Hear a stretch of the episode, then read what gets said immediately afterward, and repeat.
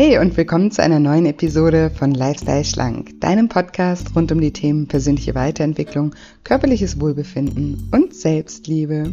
Ich bin Julia und heute habe ich wieder einen ganz besonderen Interviewgast für dich, nämlich Bestseller-Autor Lars Amend.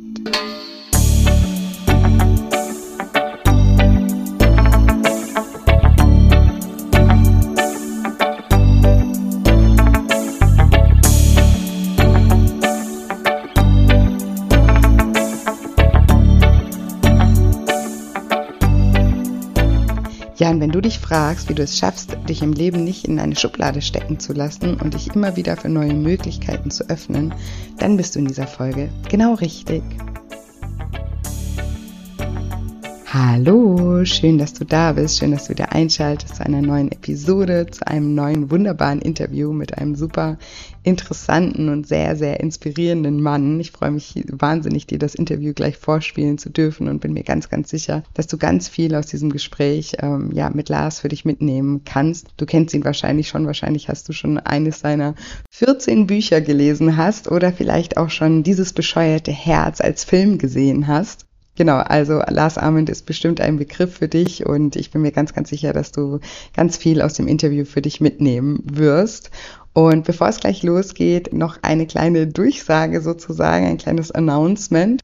Und zwar kannst du dich ab heute wieder offiziell zum Lifestyle Schlank Online-Programm anmelden. Das ist mein zehnwöchiges Online-Coaching-Programm, das ich selbst ganz nah begleite. Wir starten am elften April in die nächste Runde, in die nächsten zehn Wochen. Wir starten immer alle gemeinsam, damit wir immer alle gemeinsam im gleichen Kapitel sind sozusagen, weil jede Woche wird ein neues Thema bearbeitet gemeinsam. Und ja, es gibt äh, Live-Sessions mit mir, es gibt die Fragen an Julia-Gruppe, wo man mir immer auch unter der Woche jederzeit Fragen stellen kann.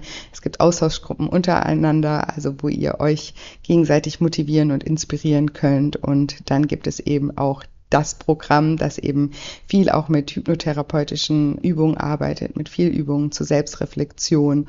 Und da bekommt ihr eben jede Woche auch eure Aufgaben, eure To-Dos und dann, ja, gehen wir, tauchen wir da gemeinsam ein. Und ich freue mich schon wahnsinnig auf den Start wieder im April und freue mich schon, ja, auf jeden Menschen, den ich da wieder neu kennenlernen darf.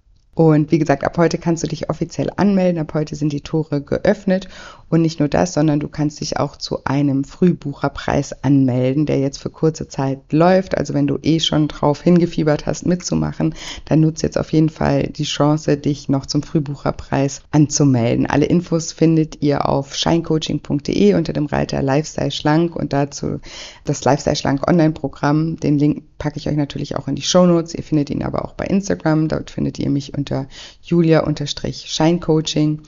Genau, und wenn ihr Fragen habt, wisst ihr hoffentlich mittlerweile, dass ich da immer gerne für euch da bin, super gerne auch bei Instagram, weil da kann ich euch immer eine kurze Voice schicken, dann kann ich Sachen immer ein bisschen besser erklären, also meldet euch super gerne eben auch da, falls ihr noch Fragen zum Programm habt. Genau, und ansonsten kann ich euch immer nur empfehlen, wenn ihr überlegt, ob ihr mitmachen sollt, ob das was für euch ist, ne, um so ein bisschen hinter die Kulissen zu schauen, hört euch super gerne Teilnehmerinterviews an, davon gibt es ja mittlerweile hier im Podcast super, super viele. Ich verlinke euch auch nochmal ein paar Folgen.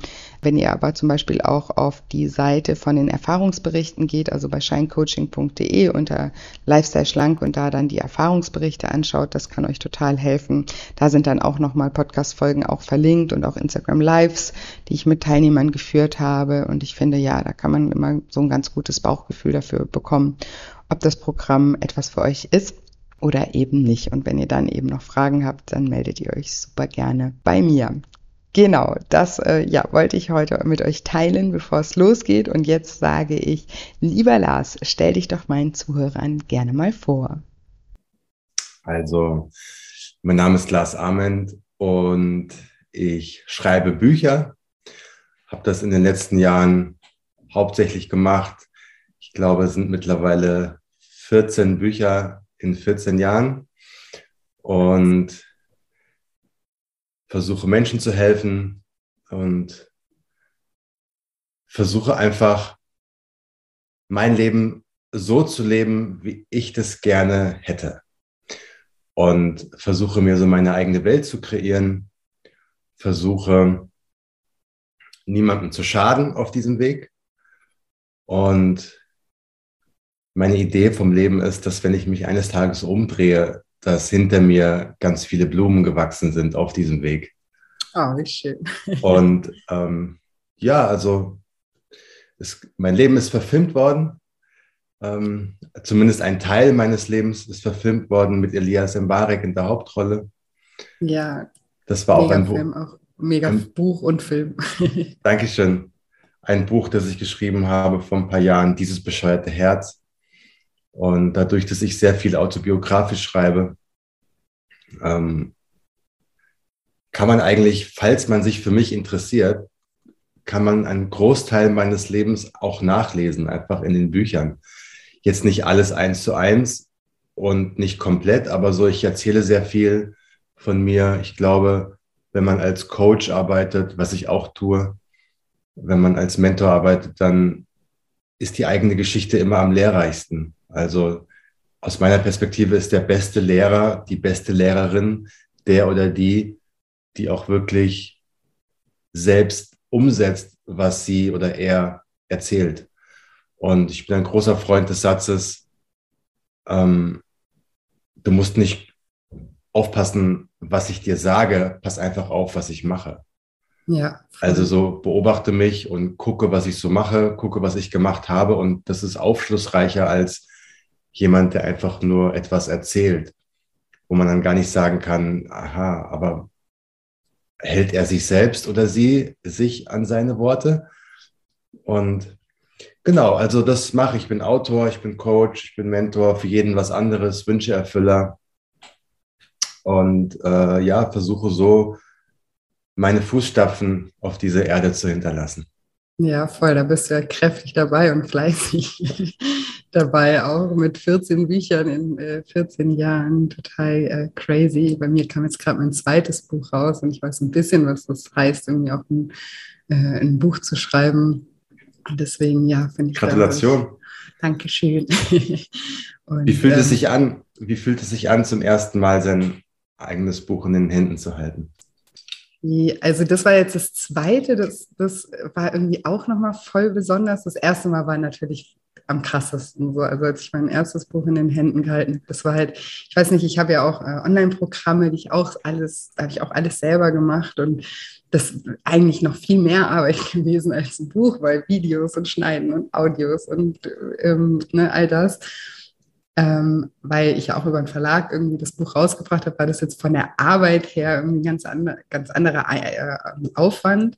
Aber so dieses Gefühl, so was Physisches in der Hand zu haben, was irgendwie aus deinem Kopf geboren wurde, das ist schon irgendwie richtig, richtig schön. Und ich habe jetzt auch bei meinem zweiten Buch, das kam schon raus, war schon erhältlich, ähm, war sogar schon Amazon äh, Bestseller, irgendwie Nummer eins in den Essstörungen, und ich hatte es immer noch nicht in den Händen, weil ich gerade in Thailand bin. Und mein Partner, mein Partner hat mich besucht und hat es mir jetzt äh, vor zwei Wochen mitgebracht. Und das war auch nochmal so ein ganz äh, besonderer Moment, wo man das dann einfach wieder ja, in den Händen hält. Das ist schon, ja, schon was Tolles. Und du kannst ja bald ein ganzes Regal füllen, sozusagen. Das muss äh, ja crazy sein. Und ja, ich finde deine Geschichte einfach auch total ähm, inspirierend und finde es auch toll, wie... ja, wie viele unterschiedliche Projekte du ja auch machst, ne? Und natürlich lernt man ja auch bei allem, ne? Es ist ja auch eine wahnsinnige Bereicherung für dich und für deine persönliche Entwicklung, Entwicklung, weil du schreibst ja auch nicht nur für dich oder aus deinem Leben, sondern du schreibst ja auch mit Menschen äh, zusammen. Ja. Und das finde ich auch äh, mega interessant, und da ja, lernt man wahrscheinlich auch sehr, sehr, sehr viel. Ja, das Leben ist einfach so vielseitig und so vielfältig, dass ich mich da gar nicht beschränken möchte, sondern ich bin eigentlich immer durch mein Leben gegangen, schon seit dem Abitur eigentlich, dass ich gesagt habe, ich, ich verbaue mir keine Möglichkeiten, indem ich mich in ein so Korsett stecke, ja. Sondern ich sage, alles, was mich interessiert, hat Potenzial, dass ich dort ein bisschen Zeit verbringe. Voll. Mhm. Also so alles von... Das kann etwas Musikalisches sein, das kann etwas ja, Kulturelles sein, das kann egal, also so auch Orte, überall. Ich, ich versuche mich einfach immer treiben zu lassen. Und sobald irgendetwas passiert, was mich interessiert, dann frage ich mich, Moment, stopp, was passiert gerade, warum bin ich gerade so aufgeregt? Und dann merke ich, aha, das Thema interessiert mich. Ich habe zum Beispiel mal drei Bücher mit einem Arzt geschrieben, der Professor Doktor Sven Gottschling, der ist Schmerztherapeut, Palliativarzt und Professor an der Uniklinik des Saarlandes und äh, auch Kinderarzt. Und der hat die größte ähm, Palliativstation Europas aufgebaut. Und ich habe den kennengelernt in einer Fernseh-Talkshow und danach war die ganze Crew essen und es war eine Aufzeichnung mittags und wir saßen so in der Kantine und von diesem äh, Fernsehsender und dann sagte er zu mir, weil wir uns so ganz gut verstanden hatten, äh, auch ein lustiger Typ, und er sagte so zu mir, ja Lars, eigentlich müssten wir auch mal ein Buch zusammenschreiben. Ich habe so viel zu erzählen.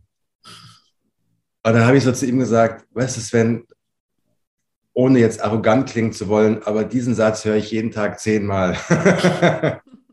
Lars, wir müssten mal ein Buch schreiben, ich habe so viel zu erzählen.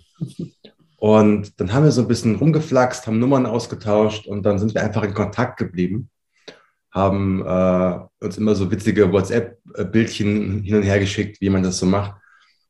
Und dann irgendwann erzählte er mir so, weißt du, Lars, es gibt in Deutschland kein Buch über ähm,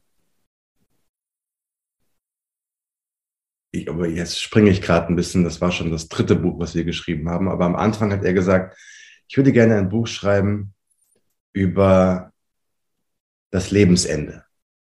Also was mit Menschen passiert, die eine schlimme Diagnose kriegen, und ich möchte gerne wie so eine Art Anleitung schreiben für die Angehörigen, was man tun kann, wenn man ins Krankenhaus geht. Aber alles auf eine humorvolle Art und überhaupt nicht schwer, sondern wirklich witzig und lebensbejahend und dass man noch ganz viel machen kann, auch mit einer niederschmetternden Diagnose. Und äh, dann habe ich so gemeint, boah, schon wieder so ein krasses Thema. Ich kam gerade... Äh, So, das war die Zeit mit dem bescheuerten Herz und mit Daniel, wo ich ihm seine Träume erfüllt mhm. habe, dem herzkranken Jungen. Und ich dachte mir, nee, ich brauche jetzt eigentlich ein bisschen Leichtigkeit mhm. in meinem Leben. Und dachte aber, nee, das ist wichtig. Also so ein Buch zu machen, wo man, wo man wirklich hilft. Also man auch weiß, es gibt so viele Menschen in Deutschland, die alleine dastehen mit so einer Diagnose und dann nicht wissen, wohin. Ja, ja, weil, die, weil alle überfordert sind und die Ärzte reden nicht mit einem und die Krankenkassen zahlen nicht oder so und dann ja. ist, ist Geldmangel da und dann kommt ja eins zum anderen schnell. Und da so eine Hilfestellung zu geben, das meinte ich so, zum Beispiel mit dem Fußstapfen hinterlassen und mit den Blumen hinterlassen. Also, dass man einfach weiß, man macht hier etwas, das hat einen Sinn. Ja. Und das hat einen Wert und damit hilft man wirklich ganz konkret Menschen, die in Not sind ja. und die nicht weiter wissen. Und da ja, haben wir dieses Buch geschrieben und das war ein super Erfolg. Und dann ja, haben wir noch eins geschrieben und das war auch super erfolgreich über alternative Heilmethoden. Und dann haben wir noch eins geschrieben über Schmerzen. Ja, also, crazy, wie da sich manchmal die Sachen ergeben, genau, sozusagen. Unser ganz, ganz anderes Thema. Genau. Und ähm, ja, also einfach... Ich habe aber auch ein Buch geschrieben über, über Dating und, ja.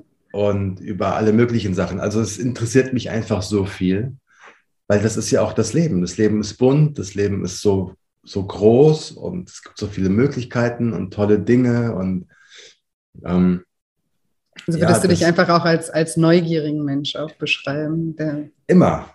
Ja. Neugierig und als lebenslanger Schüler des Lebens. Ja. So würde ich mich beschreiben. Ich bin ein, ein Student des Lebens. Ich möchte nie aufhören zu lernen. Und ich glaube übrigens auch, dass ich nichts weiß. Also ich habe so hier und da eine Ahnung von Dingen, aber am Ende des Tages, was weiß ich schon? Ja, was wissen das, wir alle schon. Ja, das und ich, ja. ich, ich sage das auch wirklich immer zu, zu Leuten, die so felsenfest der Meinung sind, sie hätten jetzt die Wahrheit entdeckt und sie wüssten jetzt, wie es funktioniert und sie hätten jetzt alles gelernt, dann sage ich so, bist du dir sicher? Bist du dir wirklich sicher, dass das, was du sagst, zu hundert Prozent stimmt und es nicht die Möglichkeit besteht, dass auch etwas anderes wahr sein könnte? Woher weißt du das? Und woher nimmst du auch diese, äh, diese arrogante Haltung manchmal, mhm. zu sagen, ich weiß es besser als du? Ja. ja ähm, ich lehne mich dann immer so ein bisschen zurück und lasse die Menschen reden und dann sage ich, okay, dann, wenn das die Art und Weise ist, wie du durch dein Leben gehen möchtest, dann bitteschön, ich wünsche dir viel Spaß und ähm, ich trinke jetzt noch einen Kaffee mit dir, aber dann gehe ich weiter. Ja. Ja, darf man ja auch. Und ich meine, das ist ja, ist ja auch, ähm, also diese, also ich finde das, ich finde das cool, weil ich mache das auch. Ich meine, wir sind auch beide Coach. Ich, ich glaube, wenn man sich viel mit diesen ähm, Dingen eben auch beschäftigt, ist es ja auch so, dass man sich ja immer bewusster wird, wie viel Unsinn man selber irgendwie schon geglaubt hat.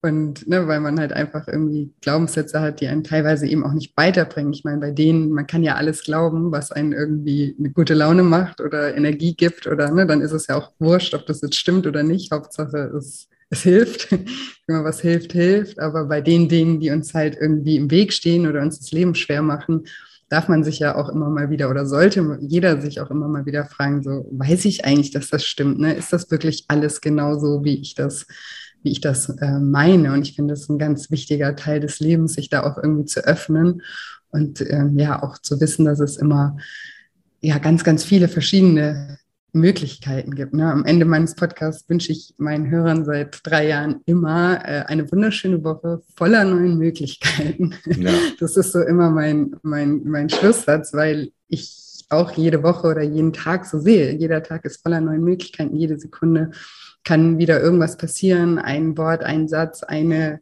Begegnung, ein irgendwas, was man gelesen hat oder sowas, eröffnet wieder ein ganz, eine ganz neue Welt irgendwie. Und so, so offen, würde ich sagen, ähm, gehe ich durchs Leben und das versuche ich auch immer, andere zu inspirieren, ne? Dass man nicht, wie du sagst, sich in diese Schubladen stecken lässt. Ne? Und viele, ich bin jetzt zum Beispiel in einer Familie aufgewachsen mit einer Mutter, die ja ein ziemlicher Freigeist war, von daher habe ich da vielleicht auch von zu Hause einfach so eine gewisse Offenheit, hatte ich das Glück, das irgendwie mitzu, mitzukriegen und ich versuche das halt eben auch weiterzugeben an, an Menschen, die vielleicht da in der Hinsicht in ihrer Erziehung jetzt nicht ähm, in dem Sinne so viel Glück hat. Meine Mutter hat auch nicht alles richtig gemacht, aber in dem, in dem Sinne hatte ich da, da Glück, einfach offen, äh, offen durchs Leben zu gehen und eben Sachen auch immer mal wieder zu hinterfragen, mich selber, meine Gedanken zu hinterfragen und Ähm, ja, mich, mich zu öffnen für neue Erfahrungen. Du hast gerade einen wichtigen Punkt gemacht, dass du sagst, äh, meine Mutter hat auch nicht alles richtig gemacht.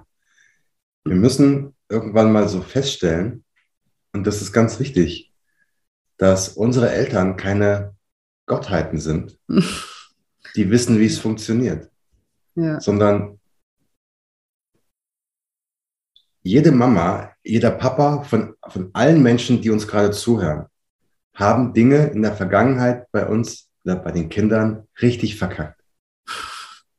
Und jeder auf seine Weise und, und jeder auf eine andere Art. Ja, ja. Und ich bin selbst gerade Vater geworden und ich mache mit Sicherheit auch nicht alles richtig. Und sich das aber bewusst zu machen, dass Dinge, die man vielleicht von den Eltern mitbekommen hat, also das, was man so in der Therapie macht oder in einem, in einem Coaching macht oder in, einer, ähm, in Gesprächen über sich erfährt, dass man, dass man checkt, ah, okay, so wie ich denke, ich glaube zwar, dass es die Wahrheit ist und dass das die, das Ultimative ist, aber wo kommt das denn her? Hm. Wie ist das entstanden? Wie ist dieser Glaubenssatz entstanden? Wann ist er entstanden? In welcher Situation ist er entstanden? Warum glaube ich, dass ich etwas tun muss, um geliebt zu werden? Mhm. Als Beispiel, wo ist das, wo kommt das her? Aha, meine Mama hat damals mir immer was gegeben, wenn ich gut war in der Schule. Und wenn ich schlecht war, dann habe ich das nicht bekommen. Ah, interessant. Deswegen glaube ich heute, dass ich in Beziehungen so viel geben muss, um etwas zu kriegen, mhm. dass man nichts, dass ich es nicht, ne, also so, wo kommt das her, wo, wo ist dieser, die, dieses Samenkorn gepflanzt worden und dann, wenn man dann zurückgeht in diesen Moment und dann begreift, aha, das liegt gar nicht an mir, sondern das war der Fehler meiner Eltern oder meiner Mutter mhm. oder meinem Vater oder meiner Oma, keine Ahnung, ja, die mich großgezogen hat, weil meine Mutter nie da war. Ist ja bei mhm. jedem was anderes. Ja. Und wenn man sich da bewusst macht, ähm, dass die eigene Biografie, die eigene Vergangenheit maßgeblich entscheidet, wie man heute denkt und fühlt und auch handelt, ähm, dann kann man relativ schnell zu neuen Erkenntnissen kommen und, und ganz viel aufarbeiten und ja, aus Unglück Glück machen. Ja. Aber ja, man, man braucht ein Bewusstsein dafür. Man muss sich dafür interessieren und man muss offen sein und ähm, man muss es auch wollen. Das ist ganz ja. entscheidend. Man muss es ja. wirklich wollen. Ja, definitiv. Und was ich auch ganz wichtig finde, nicht, dass es irgendwie äh, falsch, falsch verstanden wird, auch nicht mit dem Vorwurf dann irgendwie, das war der Fehler meiner Mutter oder so, ne? Weil Vorwürfe biegen ja auch wieder ganz, ganz schwer auf dein eigenes Leben, sondern eben halt auch mit dem Verständnis, dass halt jeder irgendwie die, die Kinder ihrer Eltern ist, sind. sind. Das, was ich keine gesagt. Vorwürfe. Ja. Keine, keine Vorwürfe, weil man muss wissen, dass jeder Mensch handelt nach seinem individuellen Grad an Bewusstsein. Ja. Ich habe ein anderes als du, du ein anderes als deine Mutter und so weiter. Also jeder ist auf einem anderen Level, kann man so ganz bildlich sagen. Und wenn jemand einfach auf einem, auf einem anderen Level ist, dann handelt er mit aus, er oder sie macht dann das Bestmögliche. Ja. Das Bestmögliche heißt aber nicht, dass das auch das Beste für dich ist, sondern das ist das Beste, was dieser Mensch gerade macht. In dem Moment, ja. Genau. Kann, ja. Und wenn man das erkennt, dann kann man verzeihen, dann kann man auch ver- vergeben und nicht vergessen, aber man kann vergeben und verstehen. Dann kann man auch sagen, okay, Mama oder Papa, ähm, ich verzeihe euch, weil durch diese Vergebung ich auch loslassen kann von der Vergangenheit und, und im, im Jetzt sein kann. Und oftmals hindert uns ja die Vergangenheit am Glücklichsein in der Gegenwart. Ja, definitiv. Und das ist das, das ist das Problem. Also niemals mit erhobenem Zeigefinger, du hast alles falsch gemacht, Mama ja. oder Papa, sondern zu sagen, ich verstehe euch, ähm, ihr habt euer Bestes gegeben, das war vielleicht nicht immer zu meinem Besten, ja. aber dank euch bin ich hier und it's all good. It's all good, auf jeden Fall. Und dann auch, das ja auch auf sich übertragen, ne? Du hast ja gerade gesagt, also Glückwunsch nochmal zum Papa-Dasein. Danke. Und ähm, ja, auch auf sich selber übertragen, auch da, weil man ja auch Vorwürfe sich selber oft macht und ich kann mir gut vorstellen, ähm, gerade auch als Eltern, man, man möchte ja, ne, ich glaube nicht, dass irgendeine Mutter oder irgendein Vater, wenn, wenn sie sich was wünschen könnte oder ne, sich alles aussuchen könnte, jemals einem Kind schaden würde. Ne? Ich glaube, so sind wir ja gar nicht äh, gepolt, ne? Also kein Mensch. Ähm, und dann sich auch selber irgendwie zu verzeihen, zu sagen, auch ich werde Fehler machen und das ist auch okay und mein, mein Kind wird es auch überleben und es darf dann auch Dinge wieder aufarbeiten, wenn es älter ist. Ne? Das ist halt einfach so, weil ich glaube halt auch, dass gerade in der heutigen Zeit, wo so viel Aufklärung und so viel, ja, so viel Entwicklung und Bewusstsein da ist, dann der Druck auch immens groß ist, auch auf Mütter, dass jetzt, wenn sie ja schon alles wissen und so an sich gearbeitet haben, jetzt irgendwie alles irgendwie richtig Mütter und Väter, Entschuldigung, richtig machen müssen. Und das äh, ist ja auch, ne, keiner wird irgendwie immer alles äh, im besten Sinne des Kindes ähm, machen. Das ist einfach, ist einfach so, so wie es, ja. Genau. Und du hast gerade wieder was, ein schönes Stichwort, Stichwort gegeben. Glück entsteht nicht durch die Vermeidung von Unglück. Ja. Und ein gutes Leben besteht auch nicht durch das Vermeiden von Fehlern. Ja, genau. Sondern wenn du dein Leben lebst, wenn du ängstlich bist, weil du ständig versuchst, nichts falsch zu machen, dann, dann lebst du nicht. Das ist einfach so. Dann bleibst du in deiner, dann sagst du nichts, dann, dann ähm, entstehen keine Verbindungen zu anderen Menschen. Wenn du keine Fehler machen willst, dann ja, bleib zu Hause in deiner Wohnung, mache nichts und rede mit niemandem. Ja, und dann es gäbe auch nichts, Gäbe, gäbe auch nichts auf der Welt, ne? Wenn keiner irgendwie sich jemals getraut hätte, Fehler zu machen, genau. Dann würden wir hier nicht gerade zoomen. Richtig. Gäbe es kein Buch von dir, dann gäbe es nichts. Ne? Dann gäbe es keine Bücher von dir und äh, keine äh, Coaching-Programme von dir. Genau. Und überleg doch mal, wie lernt denn ein Baby das Laufen? Wie haben wir alle das Laufen gelernt? Indem, ich habe das jetzt gerade jeden Tag beobachtet, ja, bei meinem Baby, dass es versucht zu laufen oder zu krabbeln. Und wie macht es? Es fällt hin, es schafft es nicht, es scheitert, es macht Fehler. Und irgendwann checkt sie, aha, okay, Ursache, Wirkung. Wenn ich die Hand so setze dann und den Fuß so, dann komme ich weiter. Aha, okay, das klappt nicht. Ich, es, es macht wieder einen Fehler, es fällt wieder hin. Aber irgendwann, nach dreitausendfünfhundert Fehlern, hat das Baby es gecheckt und es fängt an zu krabbeln und hat gelernt. Ja. Also ein Fehler ist eigentlich, gibt es im Leben gar keine Fehler. Es gibt nur, genau. es gibt nur dann, ein Fehler ist nur dann ein Fehler, wenn du ihn immer, wieder, immer wieder wiederholst.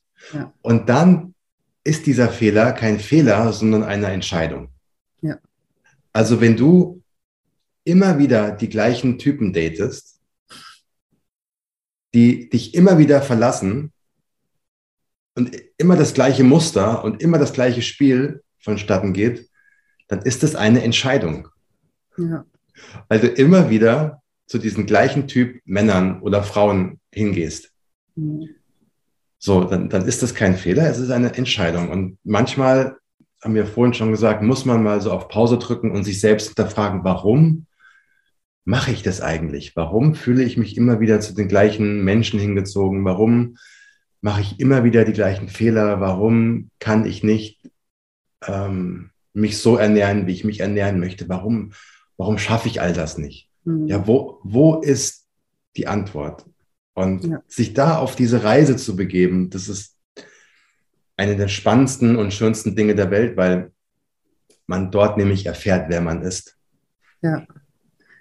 Definitiv, so ja. sehe ich das auch. Ich habe, also was das Thema Fehler angeht, habe ich zum Beispiel ganz viel auch über meinen Sport ähm, gelernt. Also ich habe das auch nie so gesehen, dass ein Fehler ein Fehler ist. Irgendwie habe ich das noch nie so gesehen, aber ich glaube eben auch durch die Sport. Also ich bin ähm, lange profimäßig Wakeboard gefahren. Cool. Und du lernst ja keinen Trick, ohne dass es dich davor, keine Ahnung, je nach Trick, ja. bis zu hundertmal irgendwie fett auf die Fresse haut. Ja, also das ist gar nicht, das erwartet ja auch keiner. Also keiner denkt jetzt, ah ja, die fährt jetzt los und versucht jetzt irgendwie den und den Trick und der funktioniert dann, sondern nein, das ist ganz normal.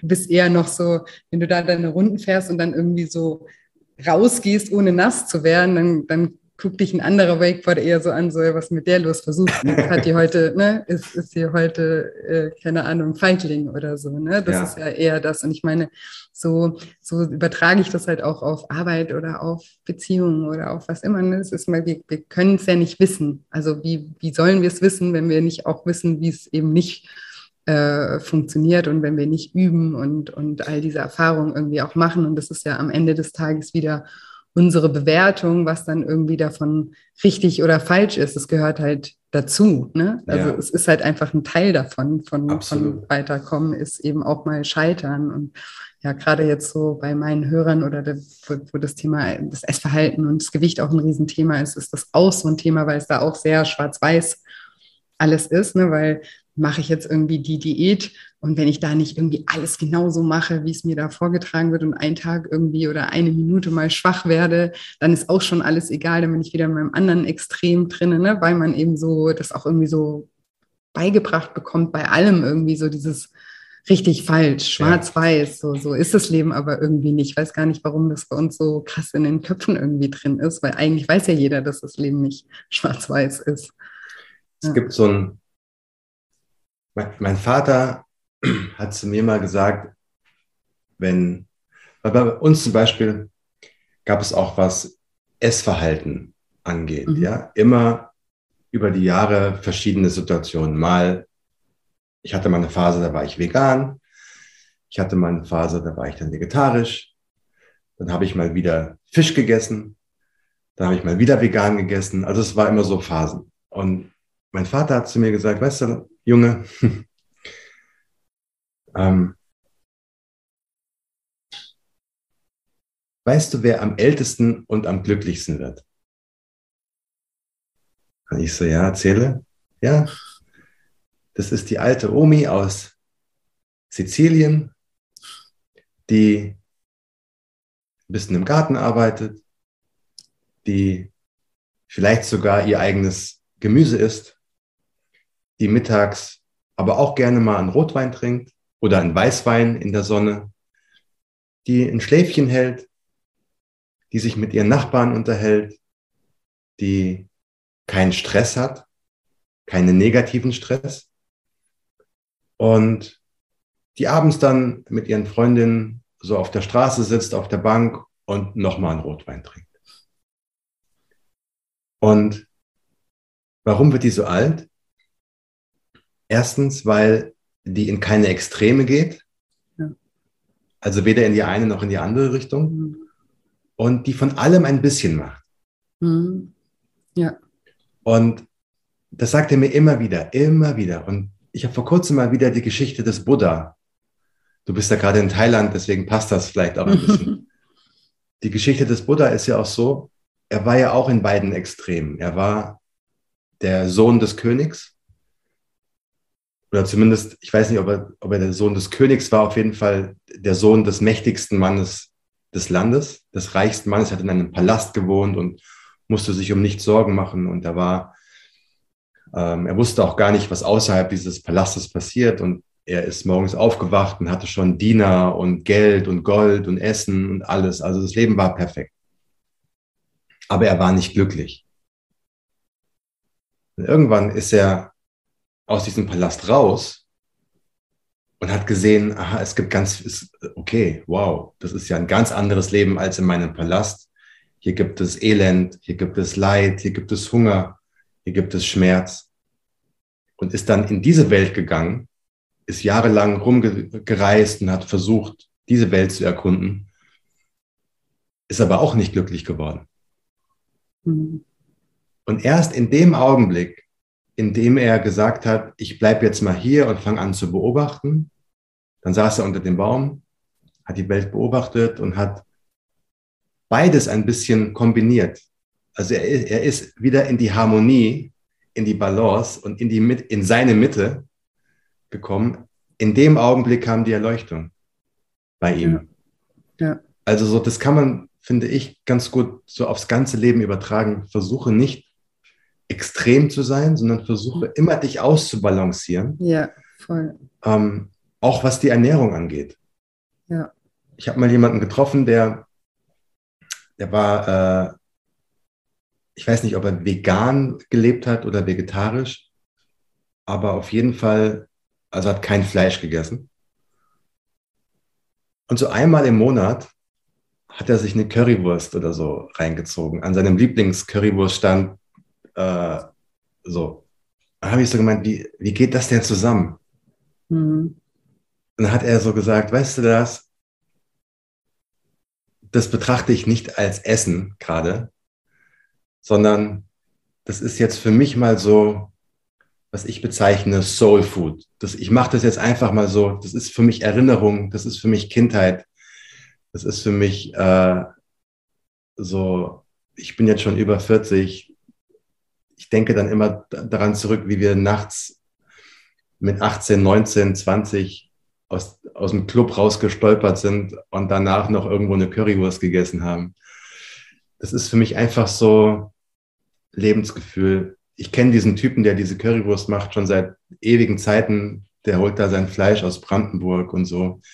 Happy, happy Cows. Ich weiß, sollte man eigentlich auch nicht machen, aber ich bin auch nicht perfekt. Ja.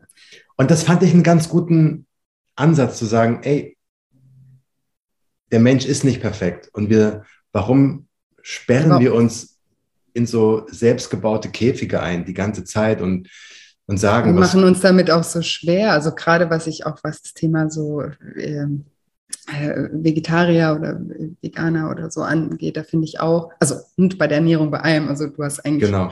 das ähm, zusammengefasst, was ich auch als Message irgendwie immer vermittle, alles in Balance ist in Ordnung. Ne? Du kannst auch dein Glas Wein trinken und du kannst auch deine Schokolade essen. Ne? Es ist ja, ja immer, die Balance entscheidet immer über gut oder schlecht, wenn du in deiner Mitte bist. Und wir machen es uns halt oft auch so schwer, weil diese Entweder-Oder, auch bei Tieren, zu sagen, ja, ich kann mir nicht vorstellen, irgendwie Vegetarier zu sein, deswegen, sorry, scheiße ich jetzt komplett drauf.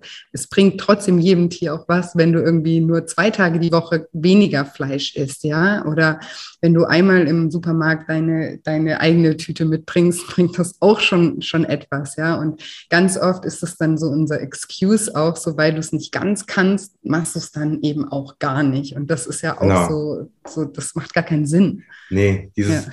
Und das ist ja auch das, was ich so sehe, dieses Bashing, was von beiden Seiten passiert, also so wieder in die Extreme, ja. Mhm. Die einen, die einen sagen, ähm, so, die Veganer sagen, ihr seid böse, dann die, die mhm. traditionell essen, sagen, ja, aber ihr seid auch nervt. nicht so, ihr, ihr nervt und guckt mal.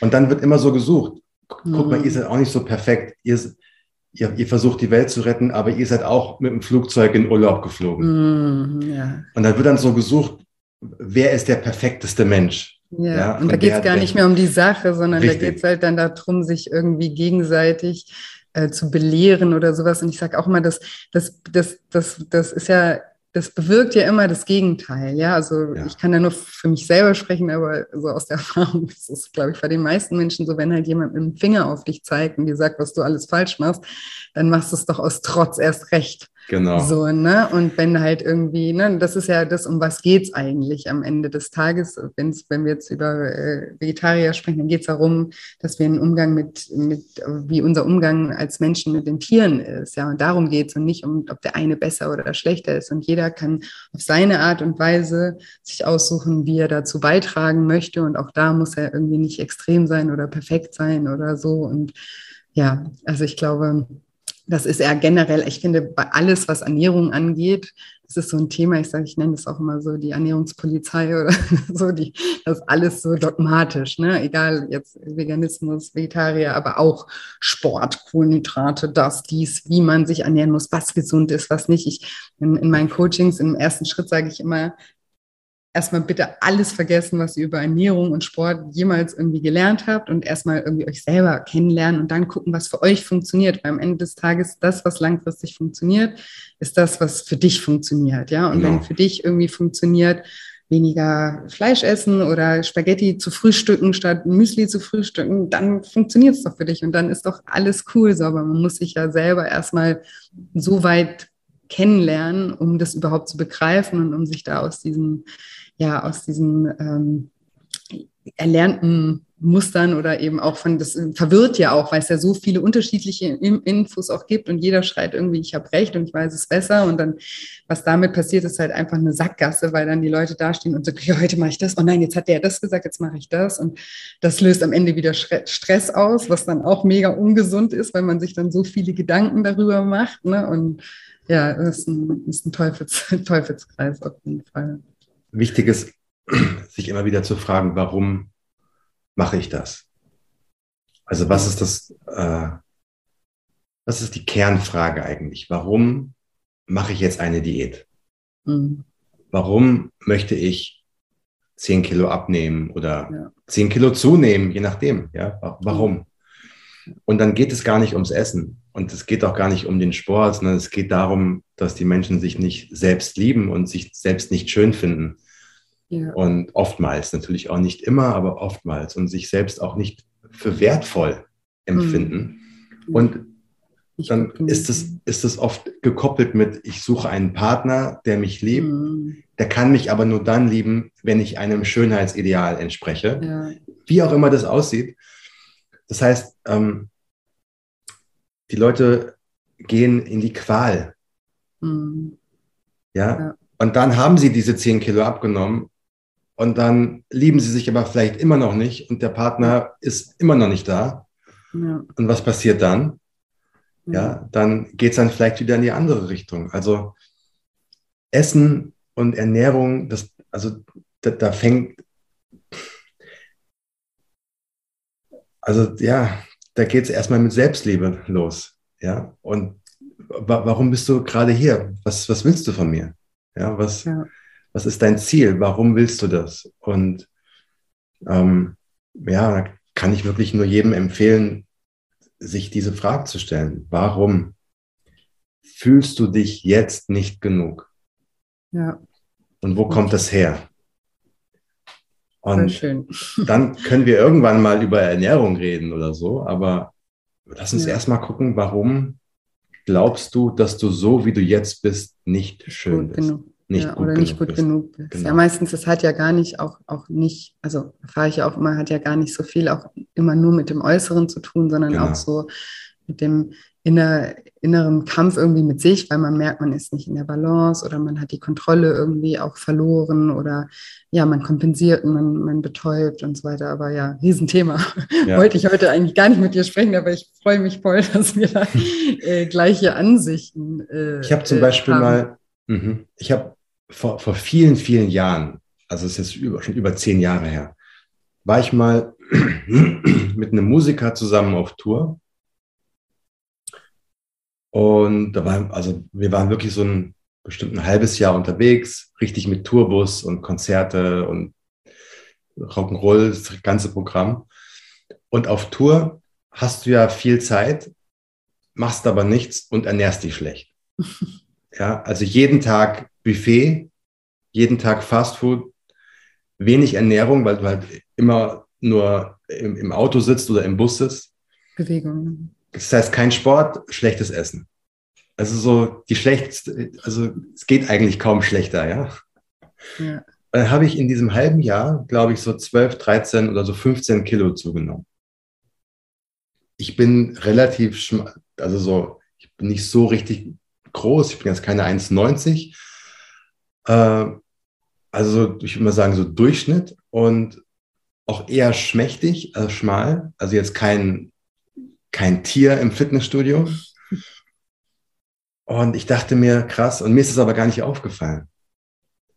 Dann kam ich so zurück nach diesem halben Jahr und die ganzen Hosen und so haben nicht mehr gepasst. Und auf Tour hast du eh Jogginghosen an meistens. Das heißt, das und dann dachte ich mir, okay, gefällt mir nicht mehr. Und was habe ich dann gemacht? Dann habe ich gesagt, alles klar.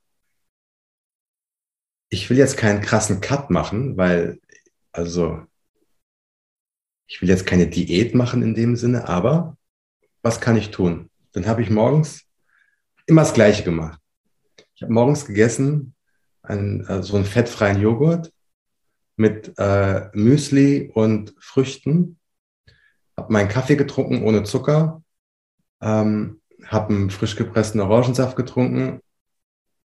Das war, und zwar so ein Riesenberg, ja, so. Dann, zwei Stunden später, bin ich laufen gegangen, eine Stunde joggen.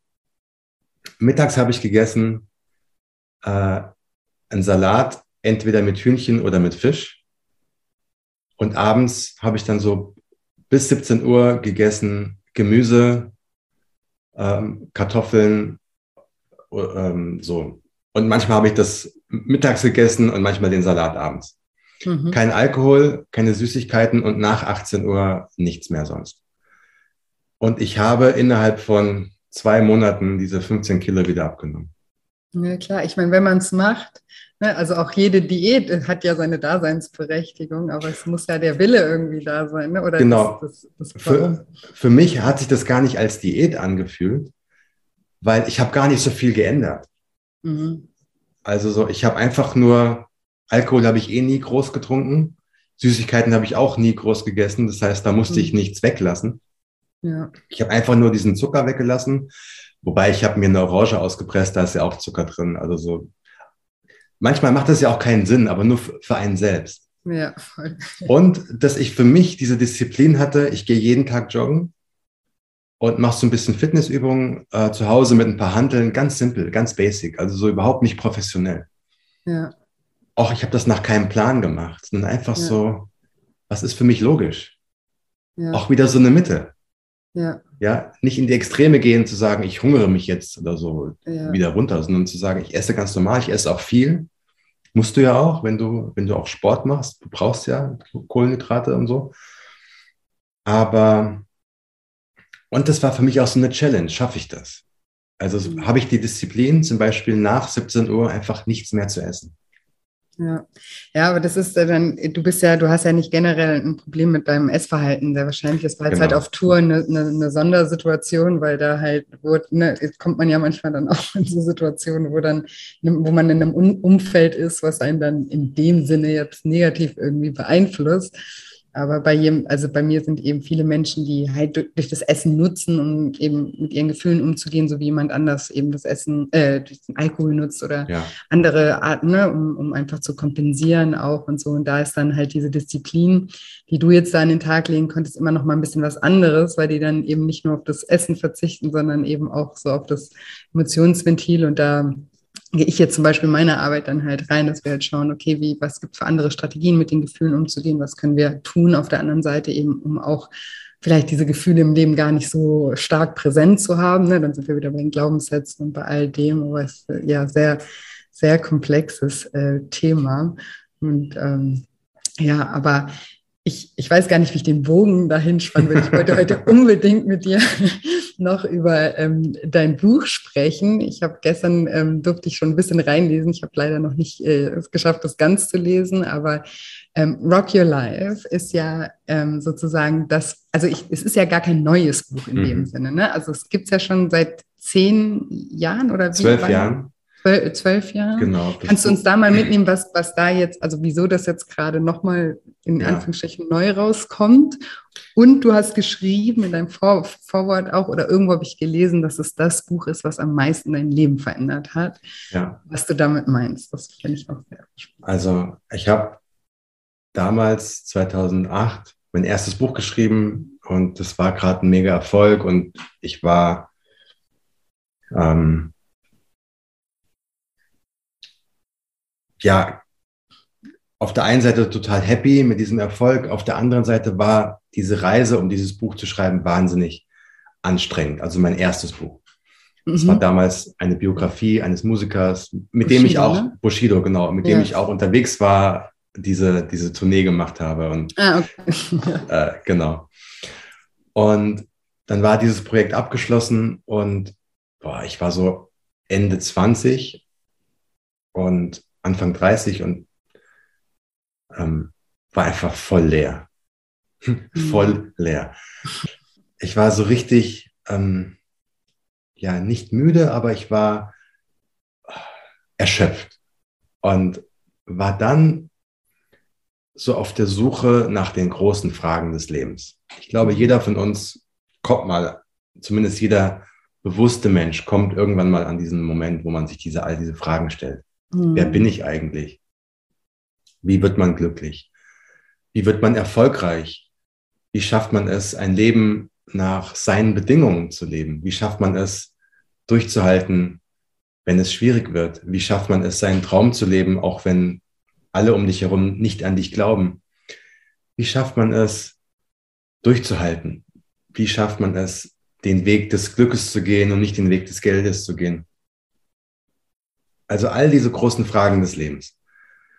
Und dann habe ich angefangen, Bücher zu lesen, von Eckhart Tolle bis Paulo Coelho bis, also so, gehe in den Buchladen zur Persönlichkeitsentwicklung und ich habe einfach die ganze Wand mitgenommen und gelesen, gelesen, gelesen.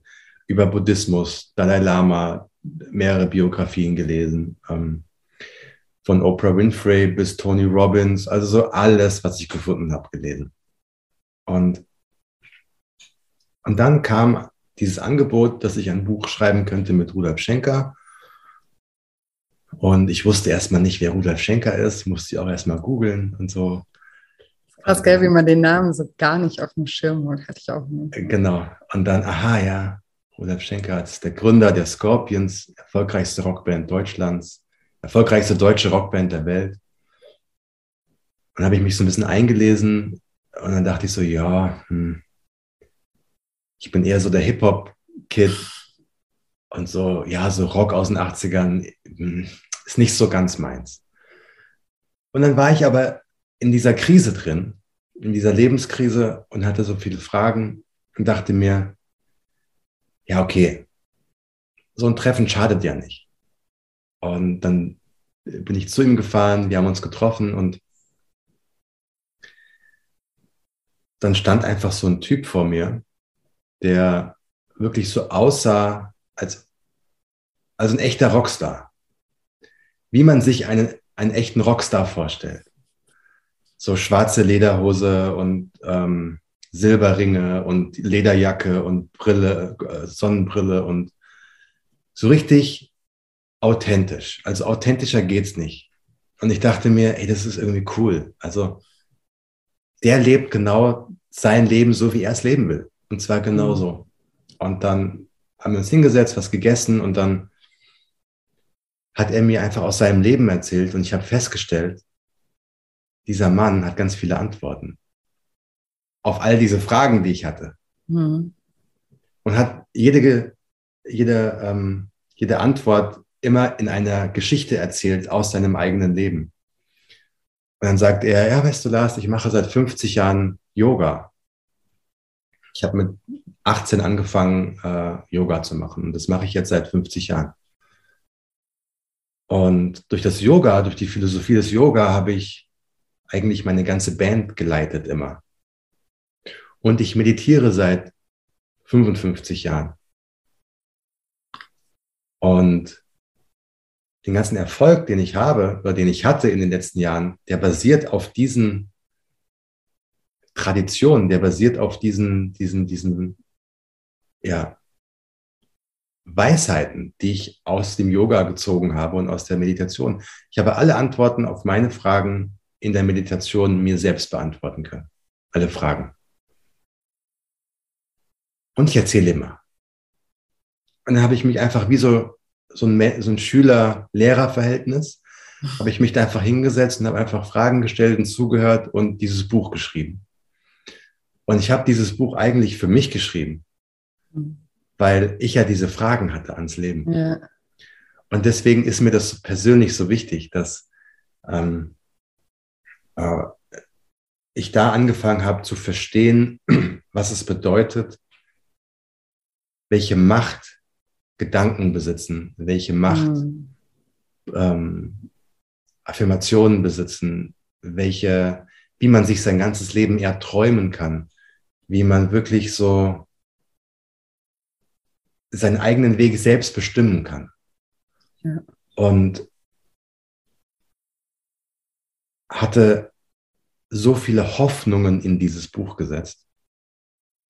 Ich meine, Paulo Coelho hat das Vorwort geschrieben. Paulo Coelho, der be, einer der berühmtesten Schriftsteller aller Zeiten, der den Alchemist geschrieben hat.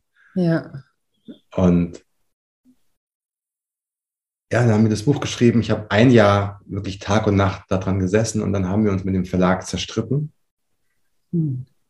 Und dann sind so ganz viele Dinge passiert, wo man so merkt, okay, boah, das, wir sind hier ganz falsch mit diesem Schatz. Weil so genauso habe ich dieses Buch immer empfunden. Das ist ein, ein riesiger Schatz. Rudolf auch und Paulo Coelho auch. Paulo auch, ja, wollte gerade sagen, Paulo hat das Vorwort, hat, ne? Das hat, ist äh, das Buch gelesen und hat gesagt, dass das Buch hat die, hat die Kraft, Millionen Menschen wirklich zum Positiven, äh, das Leben von Millionen Menschen zum Positiven zu bewegen, vor allem auch Männer, mhm. ja, ähm, vor allem auch Männer zu, ähm, den Männern einen Ansatz zu geben, sich für Spiritualität zu interessieren, sich für äh, Meditation zu interessieren, sich für Dinge zu interessieren, die eher weiblich sind, mhm. in, de, in der Wahrnehmung der Gesellschaft als männlich.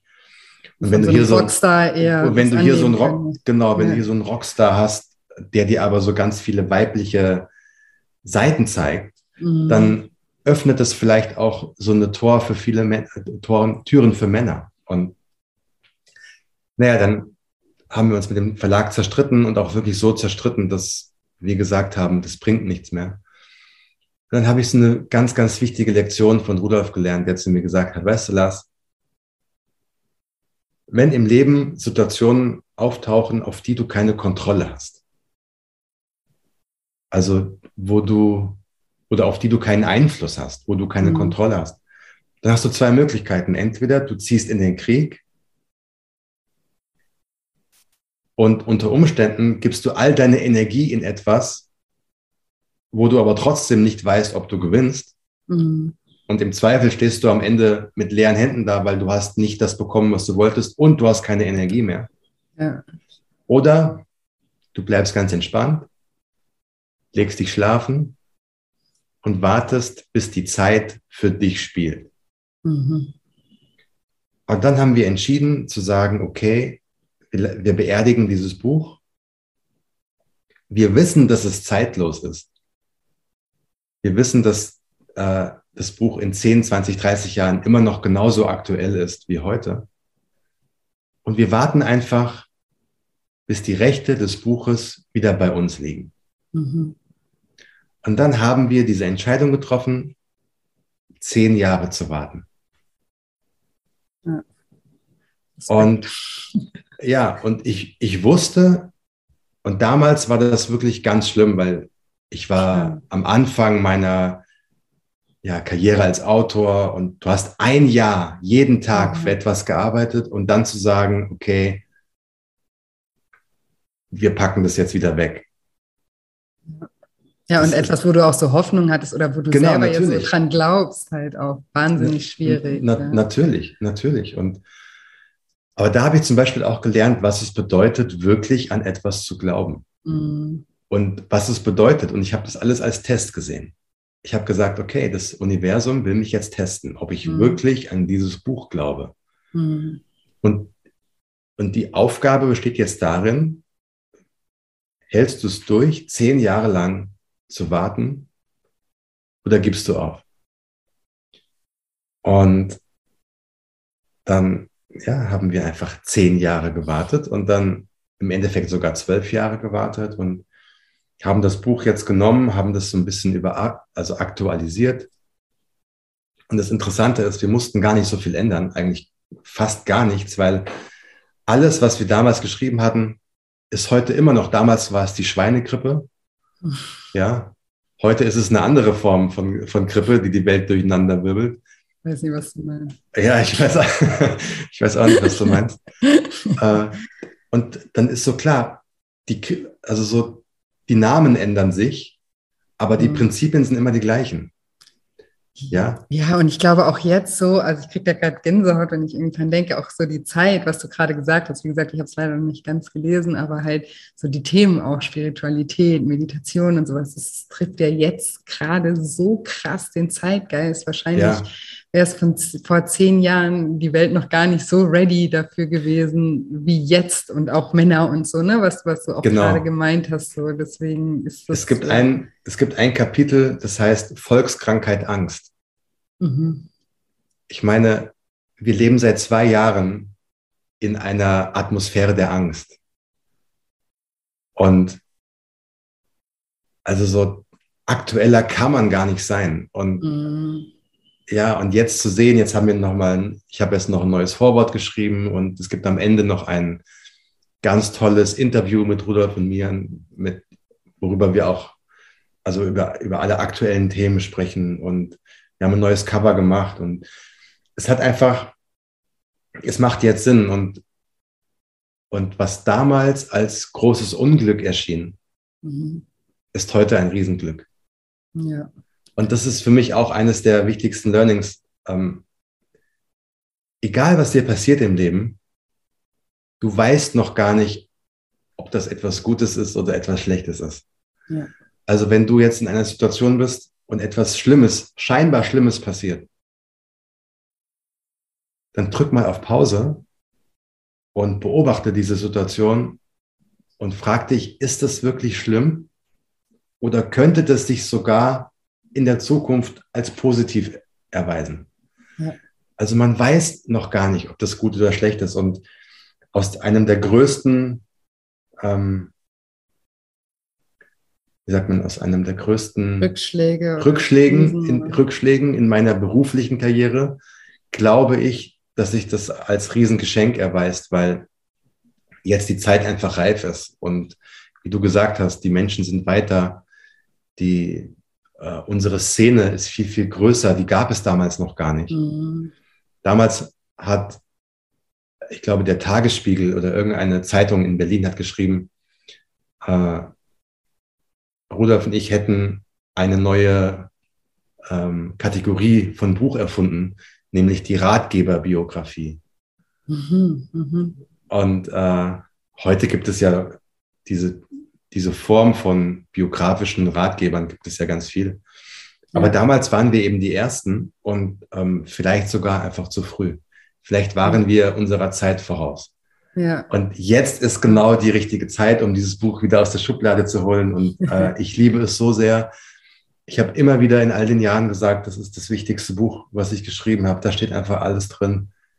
Ja, und ich finde auch, man, man lernt, also ich bin zum Beispiel jemand, ich habe auch, bevor ich mich mit persönlicher Weiterentwicklung überhaupt jemals beschäftigt habe, ich habe immer so gerne Biografien, also egal ob jetzt Ratgeber, ja. Biografie oder generell, weil ich halt finde, also wenn ich das lese, ich ziehe da immer so viel raus für mich, weil, wie, wie das hast du eingangs, glaube ich, auch schon gesagt, so, weil man einfach so viel ja, an Vorbildern sozusagen auch lernt oder an den Art und Weise, wie Menschen über Dinge denken oder auch mit Dingen umgehen und auch ja. mit Rückschlägen umgehen oder mit ne, Herausforderungen umgehen und all dem. Also ich war da schon immer so ein Riesenfan, deswegen ich freue mich jetzt auch mega, ähm, dass, dass ich das Buch auf meinem Laptop habe.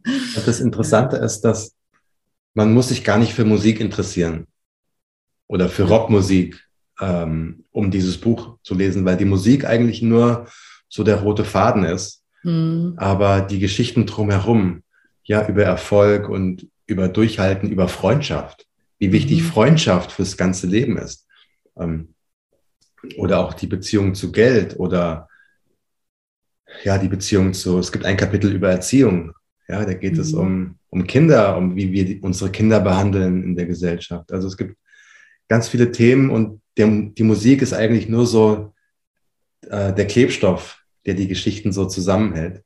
Mhm. Also man kann das Buch auch super lesen, wenn man jetzt kein Musikfan ist oder kein Fan von achtziger Rock. Warst du ja davor auch nicht. War ich, war ich auch nicht, genau. Ja. Ja, mega, mega spannendes Projekt und ich bin wirklich total gespannt. Also wann, wann, wann erscheint es genau? Das erscheint am achtundzwanzigsten Februar. achtundzwanzigsten Februar. Ich verlinke es natürlich auch äh, in, in den äh, Shownotes und bin gespannt. Hat wahrscheinlich sogar Potenzial, irgendwie mal verfilmt zu werden oder so. Ne? Also so, ich hoffe. Ich, ich hoffe. Also so, es würde mich ehrlich gesagt wundern, wenn nicht. Ähm, weil ich das, ich, ich visualisiere ja sowieso mein ganzes Leben. Und immer, ich, ich, ich, ich mache eigentlich genau das, was wir in dem Buch geschrieben haben, ich erträume mir mein Leben. Also als wir uns vor zwölf Jahren getrennt haben, Rudolf und ich, mhm. also wir waren immer in Kontakt, haben uns immer gesehen, aber getrennt im Sinne von, Rudolf hat gesagt, mach du jetzt mal so ein bisschen dein Ding, ich mache wieder mein Ding und dann treffen wir uns wieder und dann haben wir wieder dieses Buch und dann machen wir unser gemeinsames Projekt. Ich habe das genau gemacht. Ich habe mir damals gefragt, okay, was will ich denn jetzt machen? Und habe dann angefangen und habe Bücher geschrieben, Bücher geschrieben, Verfilmungen und es gab ein Theaterstück und auf einmal habe ich gemerkt, es ist alles möglich. Ja. Es ist einfach alles möglich, wenn du dir selbst diese Grenze nicht setzt. Ja. Und für mich ist dieses Buch, ähm, ich sehe schon, wie äh, ein, ein großer Streamingdienst, ein weltweiter Streamingdienst daraus einen Film macht, so wie die so wie der Queen-Film mhm, mit Freddie Mercury oder genau oder wie äh, Elton John, der Film über ihn oder in Deutschland Udo Lindenberg. Mhm. Also so, es geht gar nicht anders, weil diese Geschichte ist so, ist so wahnsinnig geil. Du hast diesen fünfzehnjährigen Jungen, der davon träumt, ein, ein Rockstar zu sein, der aber noch keine Gitarre spielen kann, der aus einem Kaff kommt in Niedersachsen. Mhm. Und es sind die sechziger Jahre, die Beatles haben gerade ihr erstes Album draußen. Ähm, die Rolling Stones haben sich gerade formatiert. Ähm, Vietnamkrieg, sp- kurz Zeit später in Amerika. Also diese Zeit. Flower Power in San Francisco. Und dann hast du halt so diese, diesen Jungen, der am Radio sitzt, seine Eltern, wenn die montags abends zum Tanzen gehen und, und er dann auf Mittelwelle versucht, englische Sender zu finden, um Chuck Berry zu hören und, und so. Und, und dieser Traum entsteht und alle lachen ihn aus, weil er nicht mehr Gitarre spielen kann. Und ja, und heute hundertfünfzig Millionen verkaufte Platten und weltweite Superstars. In Thailand, wo du bist, werden die Scorpions verehrt. Hm. Da haben die Konzerte gespielt vor siebzig, achtzigtausend Menschen. Ja. Ähm, ich glaube, in Thailand haben die Scorpions sogar den Diamant-Award bekommen. Also so mehr, mehr geht, geht gar nicht. nicht. Ja, voll. Ja, und in Deutschland ist es so ein bisschen underrated. Ne? Also in Deutschland so ein bisschen belächelt immer, ja. äh, werden reduziert auf Wind of Change. Hm. Ähm, ich meine... Aber weltweiter selbst, Erfolg, das ist selbst, für Deutsche schon... Genau, auch. Selbst wenn du... Ich meine, Wind of Change ist einfach so ein Jahrhundertsong. Mhm. Ähm, aber in Deutschland, ja, wurden die Scorpions immer so ein bisschen belächelt. Vielleicht auch, weil sie aus Hannover kommen. Hannover ist ja auch so eine Stadt, äh, mit der kann niemand was anfangen. Ja, die ist so glatt gebügelt irgendwie. Ähm, ja, aber die sind weltweite Megastars. Die werden in Amerika... so gesehen, wie wir vielleicht auf Metallica gucken oder auf A C D C mm. gucken oder Guns N' Roses gucken. Ja. Ähm, wirklich, ich meine, die Jungs haben den Madison Square Garden in New York, in New York ausverkauft mit Bon Jovi als Vorprogramm. Das muss man sich vorstellen. Ja, ja. Bon Jovi als, im Vorprogramm. Als Vorprogramm. Ja, richtig die, verrückt. Die tauchen bei den Simpsons auf. Ja, ähm, also, ja, es sind einfach auf der einen Seite richtige oder echte Weltstars und auf der anderen Seite ganz normal geblieben, ganz entspannt, ganz bodenständig. Rudolf geht immer noch in seinem Dorf äh, einkaufen im Supermarkt und bringt seinen Sohn in die Schule. Und also ganz normal. Und er sagt auch, ähm, genau so ist das Leben. Du darfst dich nicht, auch wenn du erfolgreich bist, vom normalen Leben verabschieden. Ja. Warum auch eigentlich? Ja, warum auch? Weil wo bist du denn dann? Dann bist du irgendwo ja. isoliert in ja, irgendeinem... In so einer Bubble. In einer Bubble, aber das, das macht dich nur unglücklich. Dann sitzt du dann da und hast Langeweile und fängst an, dich zu Tode zu saufen. Mhm. Nee, geh dahin, wo das Leben spielt. Mhm. Ja, und Rudolf ist auch viel in Thailand. Rudolf ist viel in Phuket. Ja, okay. ähm, Vielleicht laufen wir mal über den Weg. Genau, ja. Und, das will ich immer auf dem Schirm haben. Ja, weil er einfach sagt, ihm... ihm ist die, die Mentalität der Thailänder sehr sympathisch. Mhm. Und ähm, ja, das Leben hat ganz schön viel zu bieten, wenn man den Mut hat, sich zu fragen, wer man ist und auch wer man sein möchte. Ja, und, und das diesen, auch mal, mal wieder zu verändern vielleicht. Genau. Ne? Also man darf ja auch, so wie du auch so die unterschiedlichsten Projekte halt machst, so kann man ja sich auch genau. mal...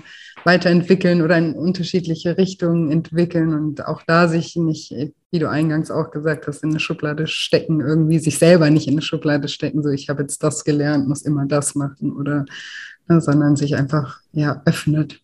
Genau. Ja, ja, mega, mega cool. Ich freue mich total, dass ich heute die Ehre hatte, mit dir zu sprechen, wirklich. Gleichfalls. Vielen, vielen, vielen Dank äh, für all deine, dein Input, deine Inspiration, für deine Arbeit, für alles, was du machst und dass du damit gutem Vorbild für all das, was du auch hier gerade uns mitgeteilt hast, vorausgehst und mutig bist und dich immer weiterentwickelst und neue Projekte machst. Und ich wünsche dir ganz, ganz, ganz, ganz viel Erfolg äh, mit Rock Your Life. Vielen Dank. Vielen, und ich freue mich jetzt mega drauf, das äh, zu lesen. Wirklich. Von Herzen ist genau, äh, genau mein Ding.